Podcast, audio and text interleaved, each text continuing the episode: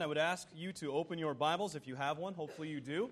If you don't, just listen in uh, to the book of Psalms. And, and we are in today uh, Psalm 20. So, this um, passage is uh, actually a very difficult psalm. This is one of the reasons we have to really study to show ourselves approved unto God. Some passages we read are very obvious. For God so loved the world that he gave his one and only Son, that whoever should believe in him should not perish but have everlasting life. And there's others that require us to dig a lot deeper. This is one of those Psalms. And after studying it this week, trying to really rip it apart, um, I've come to the conclusion it's a lot about trust. And in some ways, it's about crisis management. How many of you have ever been through a crisis in your life? Put up your hand. Let me see it. Uh, if you haven't, then you will. How many think you will be through a crisis at any moment in your life? Good. Good. We are, we've all gone through a crisis at one time or another, whether it's the death of a loved one, whether it's the loss of a job, whether it's uh, something going on in our family, whether it's a sickness, whether it's a relationship. We've all been through a type of crisis. The question is, is how do we respond to the crisis when it comes? That's the real question we have to ask ourselves. And I find out that you really find where what people believe in when the crisis comes. You ever notice that? I mean, we can all eh, talk a big game, but does our walk match our talk? I mean, we could sound like we're the most spiritual people in the world. You know, praise God, praise the Lord. Great, great to see you today. And then the crisis comes, and that's where the rubber meets the road.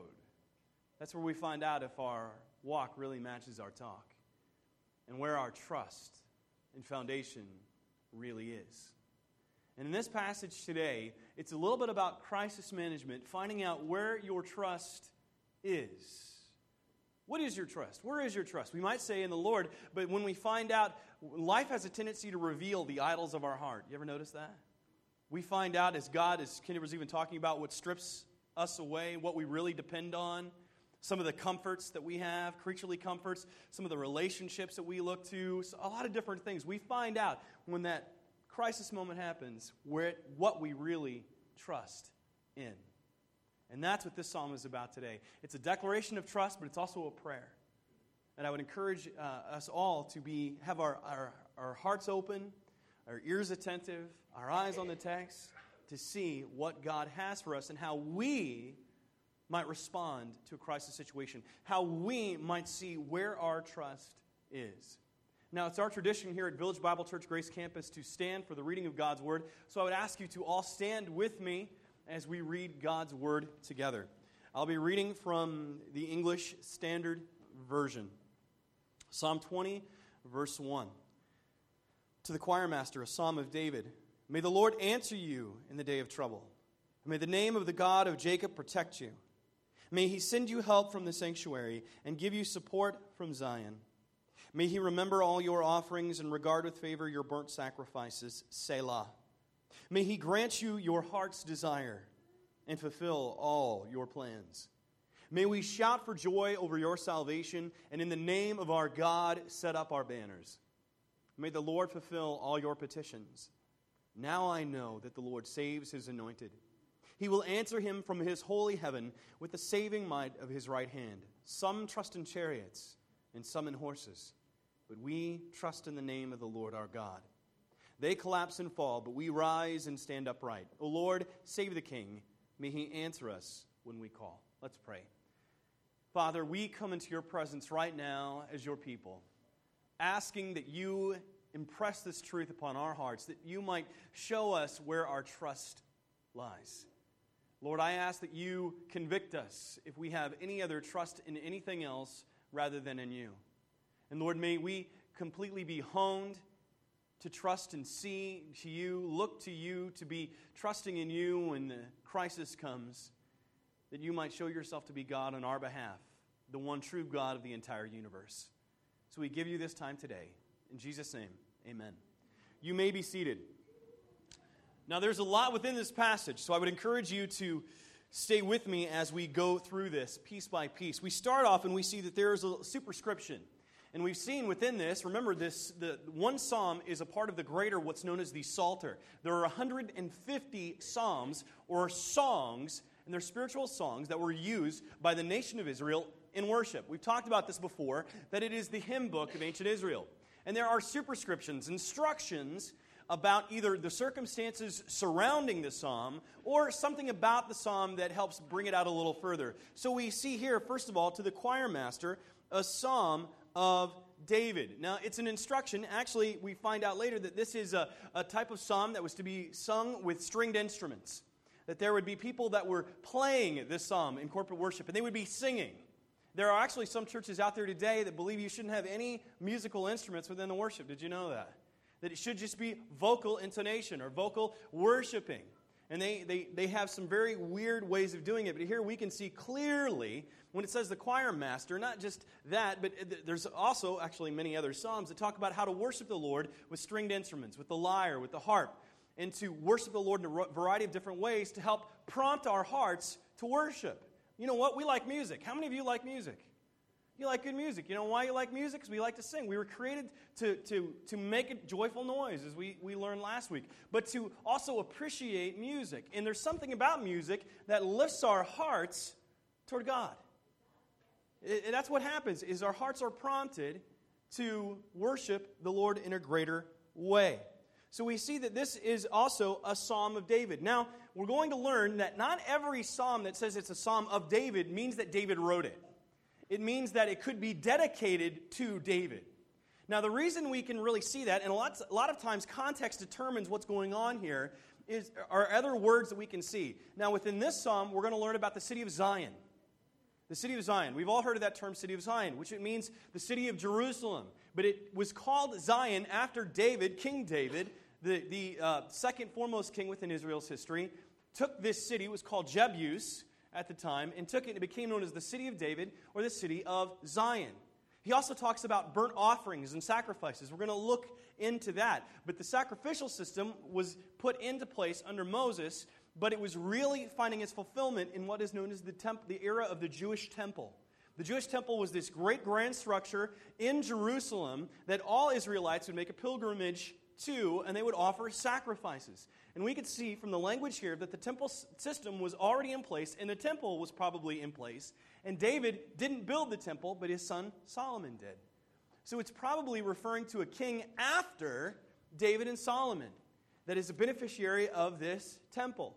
And some actually believe that what was going on here was King Jehoshaphat was one of the, the Judaic or the uh, kings of Judah, the, the nation at the time, and they were being besieged, and war was, they were on the precipice of war.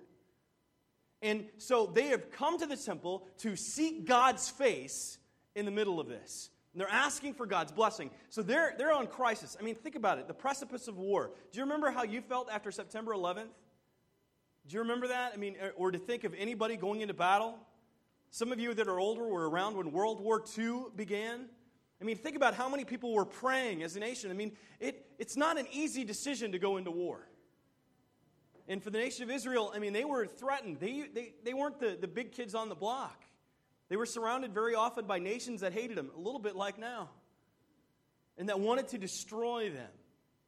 And they had to ask themselves, where is our trust? Where is our focus? And they said, We are the people of God. We are identified by your name, God.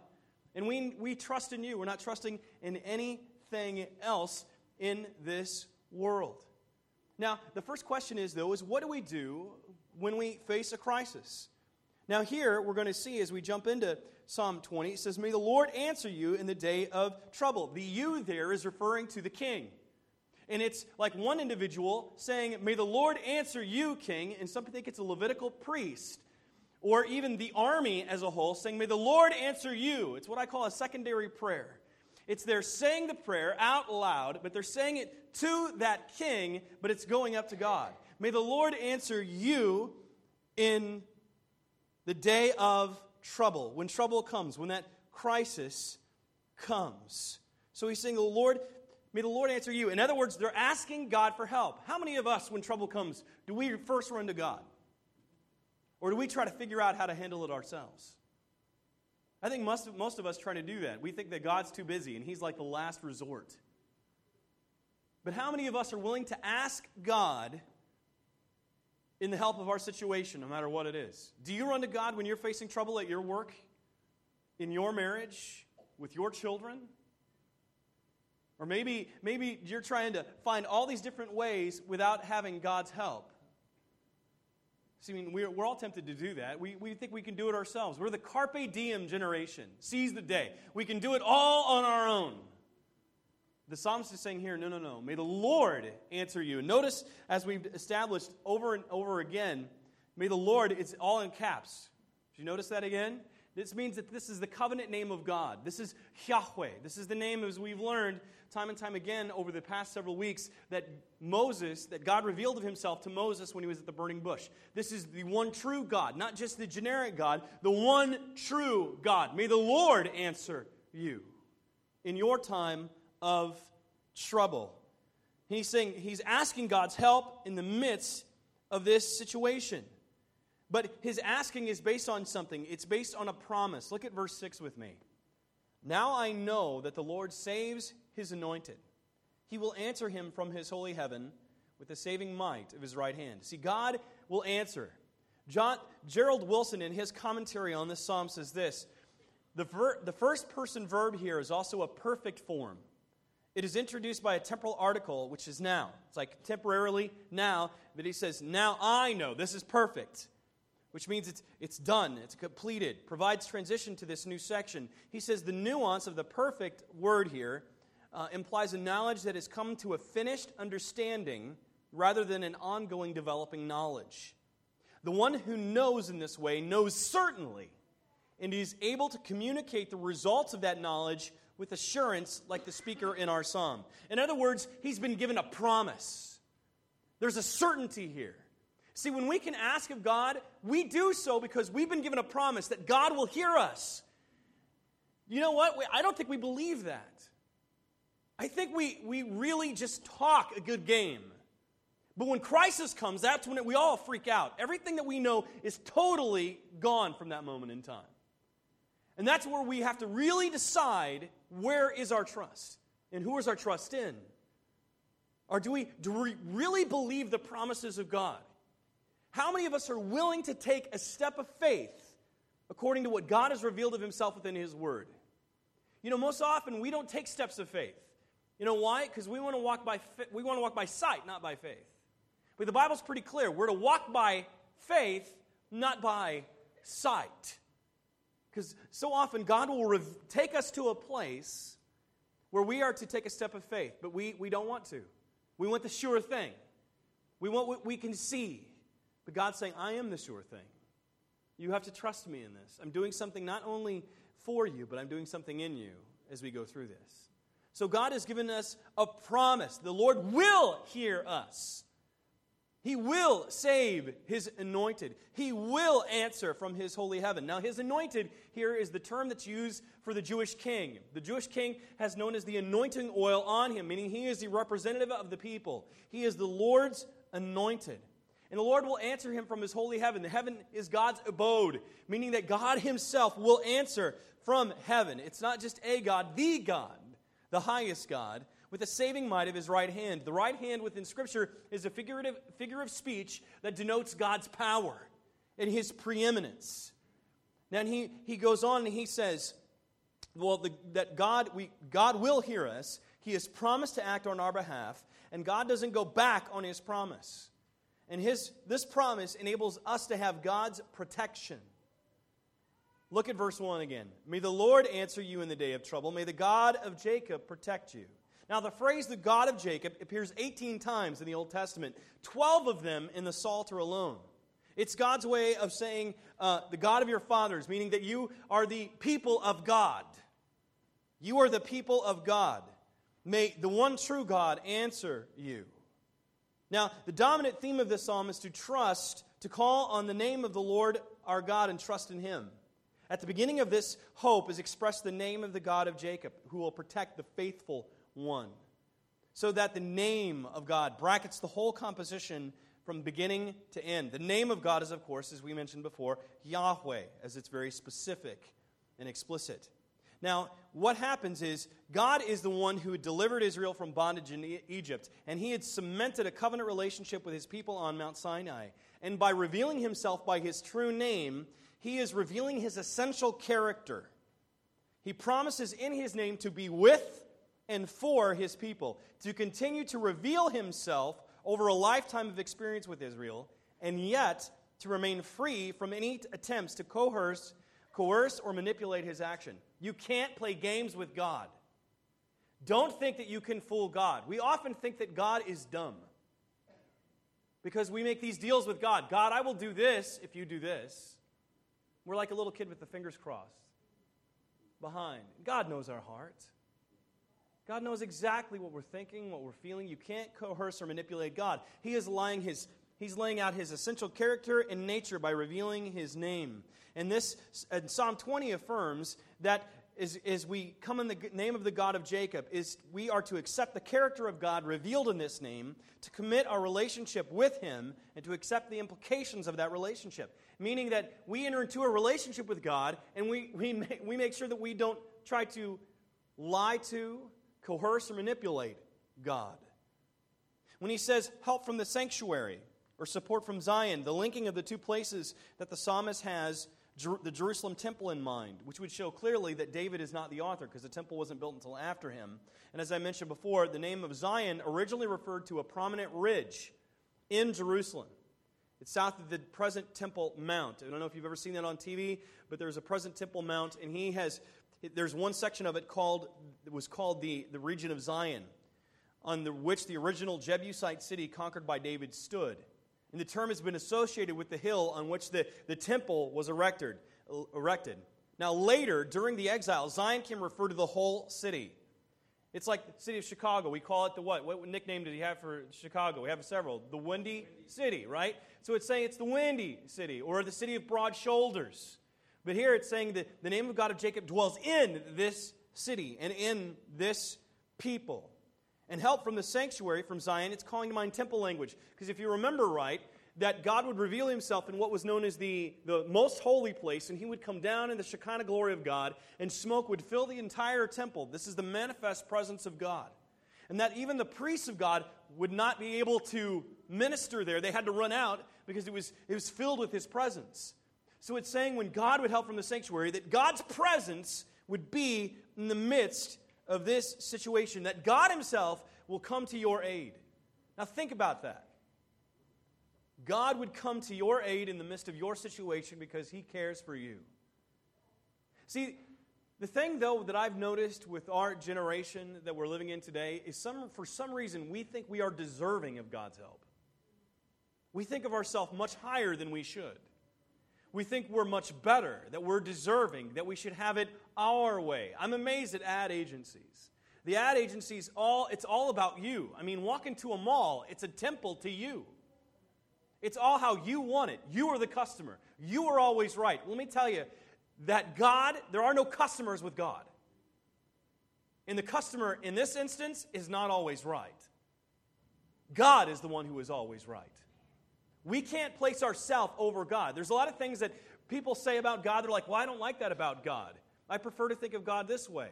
Well, I could care less how you prefer to think of God. I, I, I really do. I, I, I could care less what I think of God. You should care less what I think of God in my natural state. The question is, is what does God say about himself? And how do we respond to that? So when the psalmist is saying, I want help from sanctuary, from, from Zion, from the presence of God, I want God's help in the midst of this. They're saying, God, we need your presence here. Now, God's promise for protection is based on his provision, that God is the one who provides. See, when God has tied himself to something, he will do it. His name is on the line. He is the one who has given us himself. He is the one who has provided us with salvation. He's the one who signs that promissory note. He is the one who has provided us with deliverance. We didn't bring this about. See, we don't have that ability to do it. We don't have the ability to save ourselves. No more than we have the ability to jump to the Hubble telescope on our own. We don't have that ability. You can try as much as you want. You can have LeBron James jump up and try it, and he'll do better than me. But both of us are woefully short.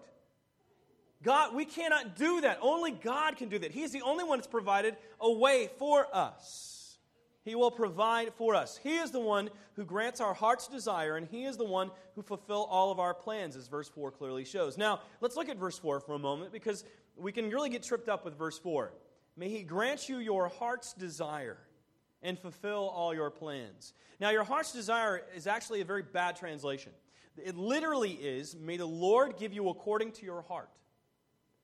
Now, we must be careful in understanding what this means because, as Woody Allen clearly told us, the heart wants what it wants, right? As he said that to justify his illicit relationship with his ex wife's st- uh, adopted daughter. So many, I mean, decades younger than himself. But he said the heart wants what it wants. Well, it's right. And you know why? Because as Jeremiah clearly told us, the heart is desperately wicked. Who can understand it? And even, even uh, you hear Jesus talk about out of the heart come evil thoughts, impurities, and a whole host of other evils.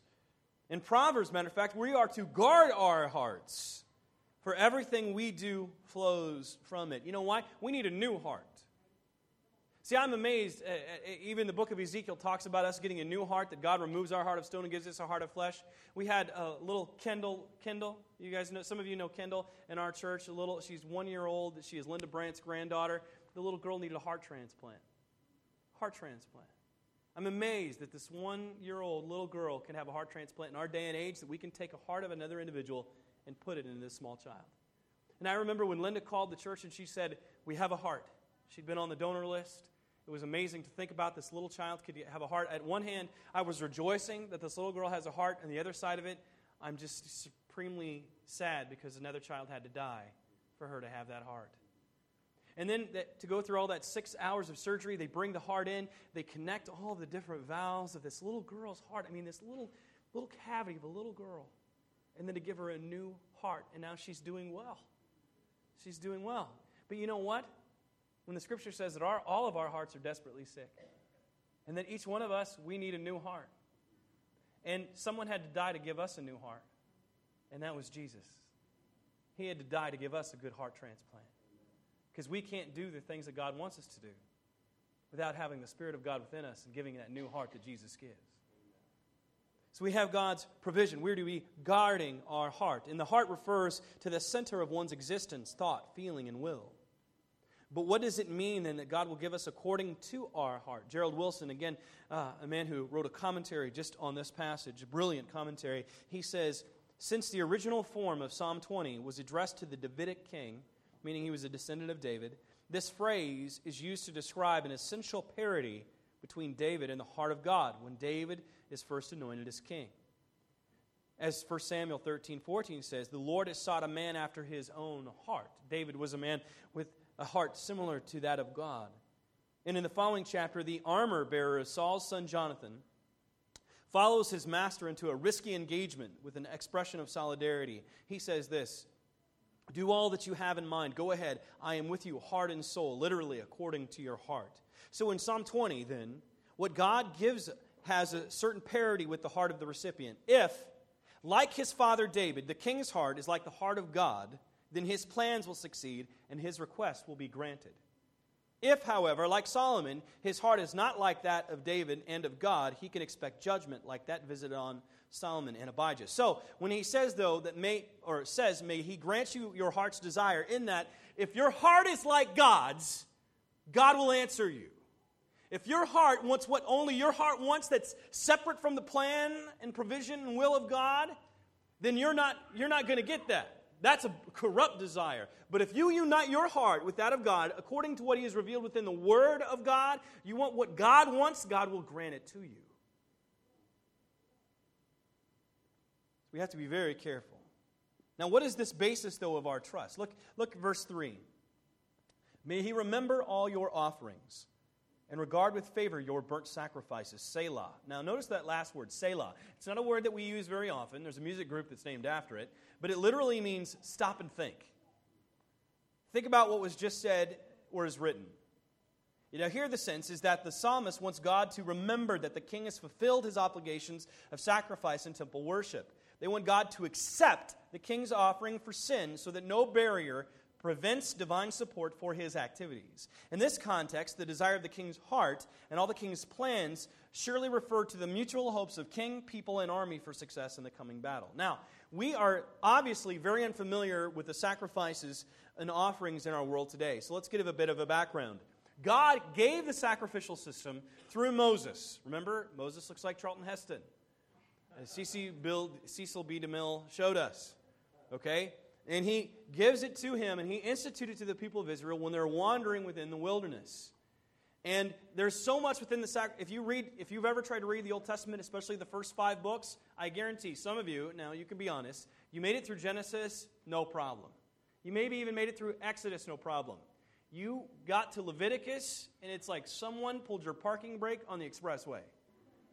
Because it starts talking in terms and in phrases and, and things that we aren't very familiar with the sacrificial system. Now, here we see that there were, actually, if we were to look and study it, there were actually five different types of offerings the Israelites had to do. The first one was called the burnt offering. The burnt offering affected atonement, meaning that covered the person's sin and emphasized total devotion to the Lord. Then there was the grain offering. It expressed an individual's petition for God's bestowal of covenantal blessings as well as dedication of the fruit of his or her labor to God. The third was the fellowship offering, also called the peace offering, and it accompanied expressions of thanksgiving or were offered in fulfillment of vows. As the occasion for a communal meal, such an offering emphasized covenantal fellowship. There was another one, the, the, the fourth offering, the sin or purification offering, affected expiation, the removal of sin, for unintentional sins, such as those committed from negligence, as well as for what's known as ritual impurity. And then five, guilt or reparation offerings provided atonement for unintentional sins against God's holy things and commandments. The aspect of restitution was intrinsic to these mandatory offerings. Now, it's difficult for us to understand and uncover the full significance of this offering. I mean, in some sense, it was for the priest to understand and do, and uh, we don't get a lot of amplification in terms of their meaning. But Leviticus 17, verse 11, indicates clearly enough that the costly blood of the animal sacrifice was God's provision to atone for the offender, whose offerings were most likely accompanied by psalm singing, confession of sin, and or special prayers. Viewed in this light, it is clear that the laws of governing the presentation of Israel's offerings were not heavy burdens, but rather the welcome means by which God's people would officially recognize their sins experience God's forgiveness, and remain secure within his covenant. Now, let me go back to that word again Selah. So he says, May the Lord remember your burnt offering, remember your offerings, remember, regard your, your, uh, your offerings. Sorry, verse 3. May he remember all your offerings and regard with favor your burnt sacrifices. And then he says, Selah. Stop and think. Stop and think about that, what that means. We're to think about this sacrifice or offering that is here. The sacrifice is pointing actually to Christ. In context, it was to help atone for the sins of the king so that he would have fulfilled his covenant obligations before he was going into war. But for the New Testament believer, sacrifices of the Old Testament were abolished because of Christ. Why? Because he fulfilled the point of all the sacrifices. Every sacrifice they had to go through was to show what it took for us to be clean in the sight of God. But the fact of the matter is is that the blood of goats and cows can't cleanse us completely. There had to be a perfect lamb that covered and cleansed us from all of our sin. As the book of Hebrews clearly states, the book of Hebrews says, For since the law has but a shadow of the good things to come instead of the true form of these realities, it can never, by the same sacrifices that are continually offered every year, make perfect those who draw near. Otherwise, would they not have ceased to be offered, since the worshippers, having once been cleansed, would no longer have any consciousness of sins? But in these sacrifices, there is a reminder of sins every year, for it is impossible for the blood of bulls and goats to take away sins.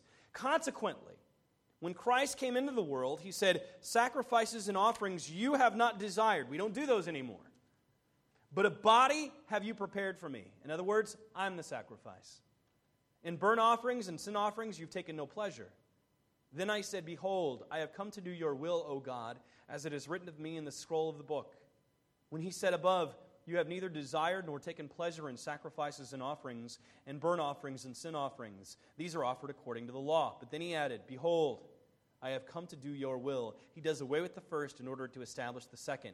And by that will, we have been sanctified through the offering of the body of Jesus Christ once and for all. In other words, all of those things were to point to Jesus, and only Jesus is the one that paid the price for all of this, uh, our sins. He is the one through whom we have redemption. We don't need to offer up burnt offerings any longer because Christ Himself was offered up to God. In other words, we must be accepting His sacrifice. That's what it means to trust in God, is to accept His sacrifice, Jesus' sacrifice. Now, Jesus' sacrifice enabled us to have three things, among others. I mean, I think someone's put it together that there are 30, 37 things that Jesus' death just enables us to do. But I'm going to give you three. The first one is to be pure, that we can now enter into the presence of God. That's the second one. To be pure in God's presence, meaning that we can be pure and holy in the sight of God. We don't have sin any longer, in that Christ's blood covers our sin. So it doesn't matter what you've done, how bad it is, that Christ's sin covers it. I mean, think about that. Think about the worst thing you've ever done in your life.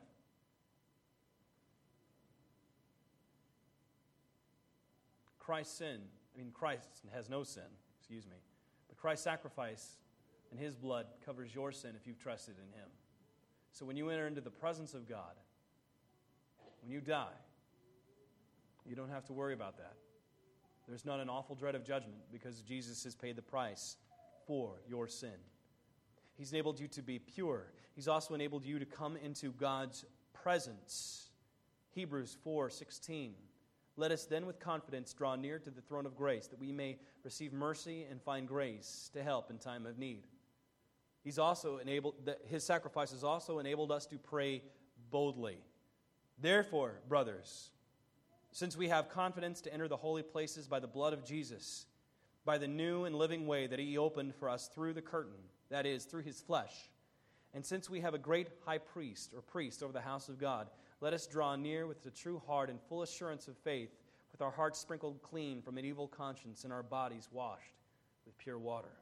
Hebrews 10 19 through 22. Notice the psalmist asked for God's help from the sanctuary, from Zion, from the temple.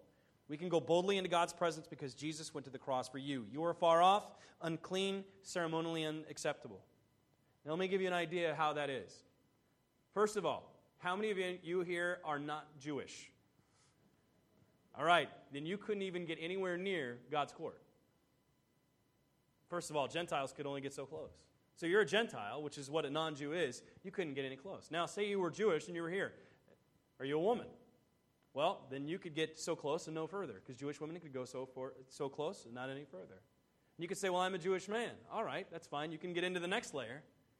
Now, are you a priest? Are you the tribe of Levi? No, then you could only go so far. So all of us couldn't get in.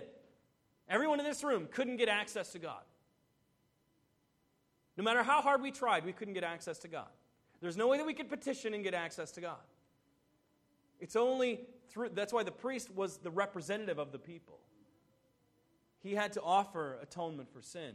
But now, when Christ died, the veil torn in two. And now, through our faith in Him, we can go into the very presence of Almighty God and we can pray boldly. Now, many of us do not pray, many of us don't go into God's presence. And how do we go into God's presence? Well, there's several different ways. We, when we come together, Wherever two or three are gathered in Christ's name, Christ is in the midst of him. His Spirit is in the midst of us. When you come to know Jesus, God gives His Holy Spirit to you. And then when you fill yourself or filled with the Spirit of God through reading the Word of God, through hearing the Word of God uh, preached, by praying, by confessing of sin, then you are being filled with the Spirit. Imagine a helium balloon. The more that you are filled, the more that you are lifted up into the presence of God. It's a good way of looking at it. The more that we are filled with the Spirit, the more that we can even get God's perspective. Because as we go and have more communion with God, we are able to see our circumstances from a different angle. So we are to be filled with the presence, or to be filled with the Spirit of God so we can go into God's presence. But many of us don't enter into God's presence. Many of us aren't filled with the Spirit of God. Many of us don't trust in the Lord. Why? It's because of unbelief. You know, I read a quote this past week that totally convicted me. It's from the book Francis Schaeffer, An Authentic Life. If you're unfamiliar with Francis Schaeffer, he was one of the greatest Christian thinkers of the 20th century. He was an apologist, meaning a defender of the faith, and an evangelist to intellectuals the world over. One morning, with his wife Edith, he said this Supposing we had awakened today to find everything concerning the Holy Spirit and prayer removed from the Bible that is, not removed the way liberals would remove it, but the way that God had somehow really removed everything about prayer and the Holy Spirit from the Bible. What difference would it make practically between the way we work yesterday and the way we, we and the way we would work today and tomorrow? What difference would it make practically? Uh, difference would it make in the majority of Christians' practical work and plans? Aren't most plans laid out ahead of time? Isn't much work done by human talent, energy, and clever ideas? Where does the supernatural power of God have a real place? Challenged by this, we begin to think and look over our own lives and work, and we ask God to give us something more real in our work the, of the future. So I'd ask you the same question. If you were to wake up tomorrow morning and prayer and the Holy Spirit were removed from the, the Bible, how much would your life look different? I would venture to say the majority of this people in this room wouldn't be affected one bit. Not saying everyone, but I'd say the majority of us in this room because we really don't know how to commune, how to pray, and really believe and trust God at His Word. I think many of us are consistently battling with unbelief and too busy playing with the things of this world and the creaturely comforts therein to trust in the risen and true Christ. See, Francis Schaeffer understood that much of what we term Christian ministry is more about human ingenuity than the Spirit of God. The Spirit of God enables us to experience the presence of God and to pray according to the will of God. Our trust of the Lord is communicated within these two spheres. See, yesterday we had a great barbecue, and I want to help. I want to thank everybody that came out and was a part of it. And you know, it's great to meet different people in the community. I love that. But do you know, barbecues don't change hearts. Only God, working by His Spirit, can convict and transform a heart. And he does that when his people pray. I was reading this morning lectures to my students by Charles Haddon Spurgeon, who was one of the greatest preachers within church history. Uh, in the 19th century, he was, uh, had a church of about 5,000. Matter of fact, he was appointed pastor of a church of 2,000 when he was 19 years old. Started over 2,000 ministries in his life. And he talked about a man who was a great preacher and had all these different uh, individuals converted under his ministry. And this man thought he was something until he found out in prayer one day that God revealed to him that the reason there were so many converts was not because of him, but because of an illiterate man who prayed for souls every day to come to Christ. See, many of us, we don't see, we haven't seen a lot of conversions in our church because we're not praying for it, because we don't trust the Lord. It's not about just attending and doing your due diligence by attending service on Sunday morning.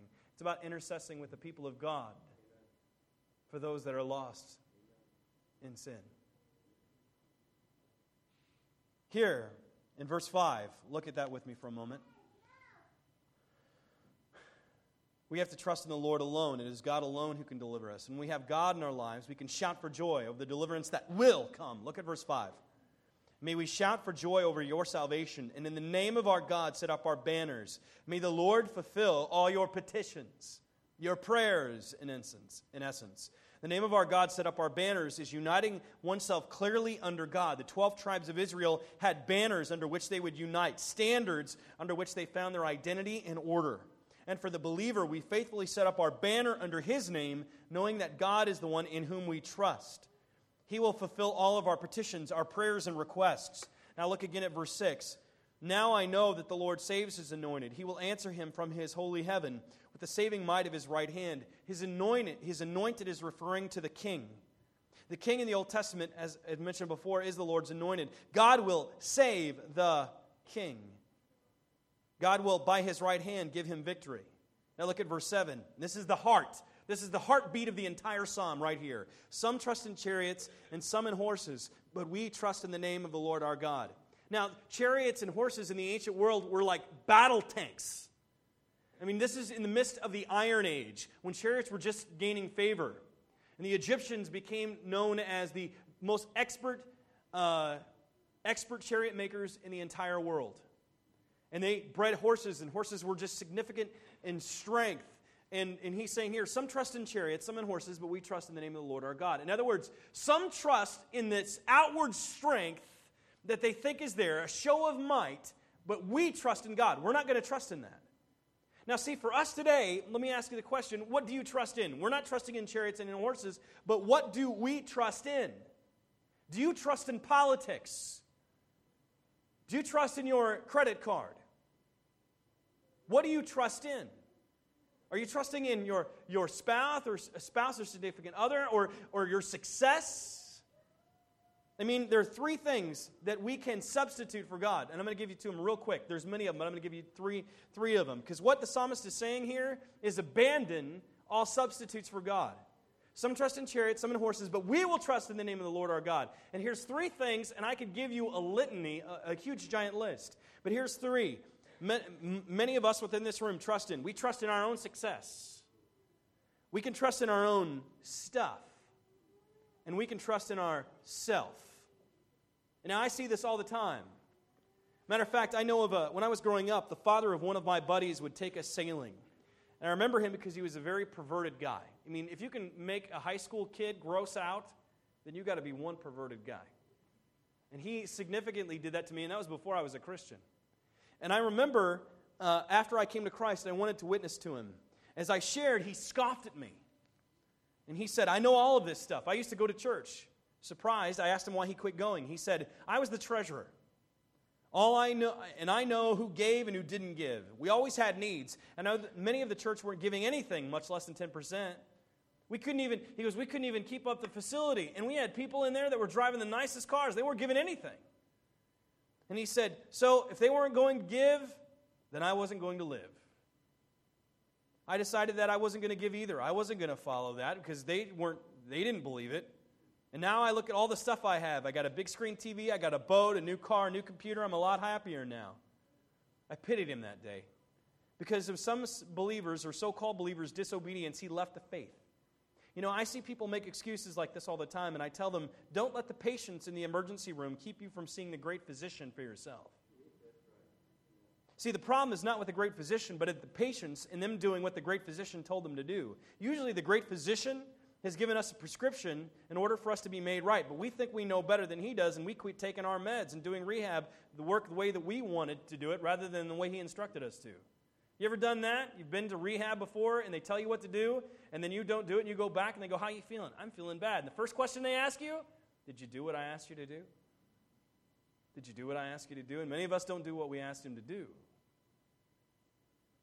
People do it every day. I mean, my friend, he looked more to the patients rather than the great physician, and he chose to substitute the irreplaceable Savior of the world for replaceable temporary stuff. And people do it every day. They go to the altar of them all and they make sacrifices with Amex, MasterCard, and Visa. And they put themselves into slavery for stuff, vainly and wrongly believing that stuff will make them happy. They sacrifice their souls for stuff that rots, rusts, and blows away. Some people I know within this room, you trust more in politics than you do the Savior. I remember after President Obama was elected, I was at the Allegheny Alliance Church in Pittsburgh, Pennsylvania, one of the most racially diverse churches, ethnically, I mean, just racially, economically. It was an it's amazing church in the heart of Pittsburgh, reaching out to corporate executives and the homeless, and they're sitting right by each other. It's an amazing, amazing church. And it was, the, it was right after the election, and he stands up and he goes, Some of you here today are overjoyed, and there's others of you that are just completely depressed. Shame on you. He goes, Because God is not in the White House. The Savior is not going to be in politics. He said, We rejoice at someone who comes from an African American, who is from African American, could be president of the United States in a nation. I mean, that's showing our progress as a nation that overcoming racial inequality. We're not there yet. We got a long way to go. As my brothers and sisters that come from ethnic, different ethnic backgrounds than my own will testify. But, but, I mean, we can celebrate that fact, but don't think that the Savior's in the White House. He's an earthly man. He is. And many of us think that for some reason God wants to legislate our morality. We think that God Himself, or for some reason, one party or the other one is God's choice for candidate. That's not how, how it is. And by the way, let me ask you this whether you are for him or against him, are you praying for our president? Whether you like him or not. And I know there's people in this room that some love you and some hate him. The question is, or do you pray for him? Pray for him. Pray that God would reveal himself to him, that God would guide him, that God would lead him. Because, see, many of us, that, that, it just reveals the idols of our heart. Where's our trust? Is it in the Lord? Is it in the political process? Is it what we can do? Is it in our stuff or is it in ourself? Now, these three are just a sampling. There are many, many more, and I could give you a big list, but we don't have time for that today. The real question is, is what happens to those who trust in anything else than the Lord? We see that in verse 8. They collapse and fall, but we rise and stand upright. Now, look back for, at verse 6 for a moment. Now I know that the Lord saves his anointed. Remember, this is a certainty. It's a promise, but it's also a certainty. We, we looked and we saw the temporal article with that perfect, which means that God has given us assurance of success in verses 6 and then verses 8 and 9. Look at verse 9. O Lord, save the king. May he answer us when we call. Did you know that this is where the, uh, the Brits get God save the queen or God save the king? Comes from this passage right here. They get it from right here. O Lord, save the king. May he answer us when we call. Now, the psalm concludes with a final plea that draws together the intercessory and personal prayer of this assembly that are praying for this king. The victory or salvation of the king is the foundation of communal security and is the answer to the prayer raised from the first. In their pleas that Yahweh, this covenant God, answer them, the supplicants, those who are, who are praying, are recalling, recalling their opening plea for the king as well as the divine promise for deliverance in verse 6. This final plea serves almost as a concluding amen, proclaiming, as it were, let what has been asked and promised truly become reality. The last verse contains the only specific reference to the king in the entire psalm, although the previous use of his anointed in reference to military activity left little doubt. Now, what's the point? Is we have assurance of success. That if we trust in God, we have a guarantee of success. And it's only because of what God has done. He has made himself available to us. He wants to help us in our time of need. He wants us to help us manage our crisis. He is assured to help us. Now, that may not be in the way that we think, because sometimes God needs to break us before he can bless us. That God has to show us where our true dependence is. That he has to let us go through the fire so we are purified. That he'll let us go through the valley so we can find fruit. Because remember, as we've learned before, where is the fruit grown? Is it on the mountain or is it in the valley? It's in the valley. I mean, many of us can recall the hard times rather than we can recall the good times because we see the hard times as a great lesson. And God shows us Himself in the midst of the wilderness. We have an assurance of success. He is assured to help us, and this assurance is based on his promises, his sacrifice, and, but we must abandon all substitutes that tempt to steal our heart away from the one true living God. Some trust in chariots and some in horses. That's where the world is. But we are to trust in the name of the Lord our God. He is the only one who can answer, and He is the only one who can grant certitude. He is the only one that can give us hope. Politics can't do it, the economy can't do it. Nothing that we can do can grant us certitude. Only trusting in God and trusting in His Son, who died on the cross for our sins, is the only way that we can have certainty. Now, my question for you is this Are you trusting in the Lord or are you trusting in something else?